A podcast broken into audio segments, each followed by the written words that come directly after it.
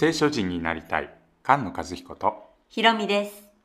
この番組は聖書についての夫婦放談です週に1回土曜日に配信します。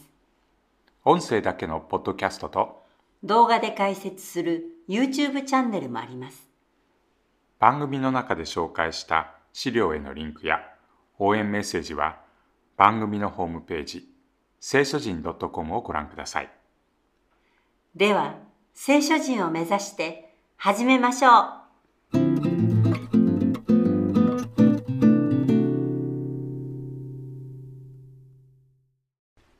詩編145編です。詩編の第5巻第4週。135編から150編は詩編の1巻から4巻をまとめて総集編のような詩編です。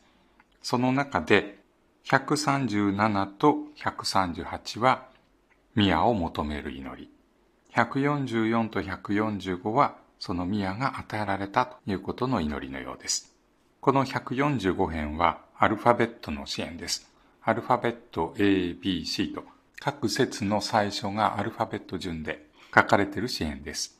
4つに分けられるんですが、主の名について語る説が4箇所あります。そこで段落が分かれているようです。主の皆をよよ限りなく褒めたたえるというのがこの支援のテーマですね。うん。いよよ限りなく、代々、とこしえまで、こういう言い方がたくさん出てくる。もう一つ、すべて、すべて、すべて、すべて、これ何回出てくるんでしょうたくさん出てきますね。主の皆をすべてにおいて、いよよ限りなく褒めたたえる。これが145編です。我が神、王よ、私はあなたをあがめ、よよ限りなく皆を褒め祭ります。私は日ごとにあなたを褒め、よよ限りなく皆を褒めたたえます。主は大いなる神で、大いに褒めたたえらるべきです。その大いなることは計り知ることができません。この世はかの世に向かってあなたの見業を褒めたたえ、あなたの滞納の働きを述べ伝えるでしょう。私はあなたの威厳の光栄ある輝きと、あなたのくすしき見業を深く思います。人々はあなたの恐るべき働きの勢いを語り、私はあなたの大いなることを述べ伝えます。彼らはあなたの豊かな恵みの思い出を言い表し、あなたの義を喜び歌うでしょう。145編とペアの144編。こちらは、主は岩というのがテーマでしたよね。そして、145編は、主の皆の栄光。それは、新明記32章のモーセの歌の出だしですよね。主は恵み深く、憐れみに満ち、怒ること遅く、慈しみ豊かです。主はすべてのものに恵みがあり、その憐れみはすべての見業の上にあります。主よ、あなたのすべての見業はあなたに感謝し、あなたの生徒はあなたを褒め祭るでしょう。彼らは御国の栄光を語り、あなたの道からを述べ、あなたの滞納の働きと、御国の光栄ある輝きとを人の子に知らせるでしょう。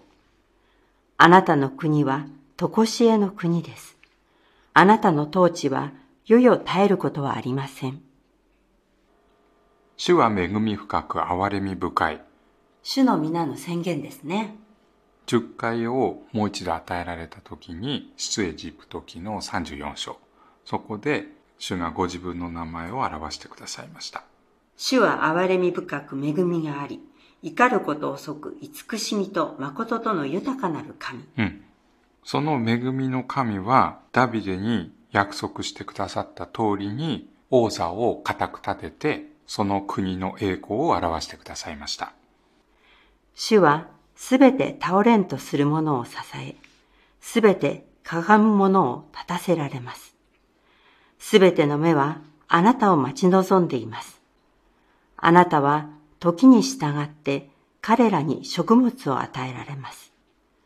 あなたは御手を開いて、すべての生ける者の願いを明かせられます。主はそのすべての道に正しく、そのすべての見業に恵み深く。この箇所は私たちが毎日歌っている歌です。お昼の時が15節夜の食事の時は16節うん。すべての目があなたを待ち望んでいる。時にかなって食べ物を与えてくれる。これをお昼に歌います。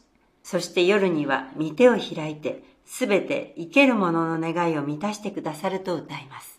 で詩篇を学ぶようになって、えーそこから家族で教えられて、あ、これは食べる時の祈りだね、ということで、この箇所を毎回歌うようになりました。25年ぐらい毎日歌ってますね。そうですね。そういえばこの前、みんなで集まった時にも歌ったよって動画送ってくれたよね。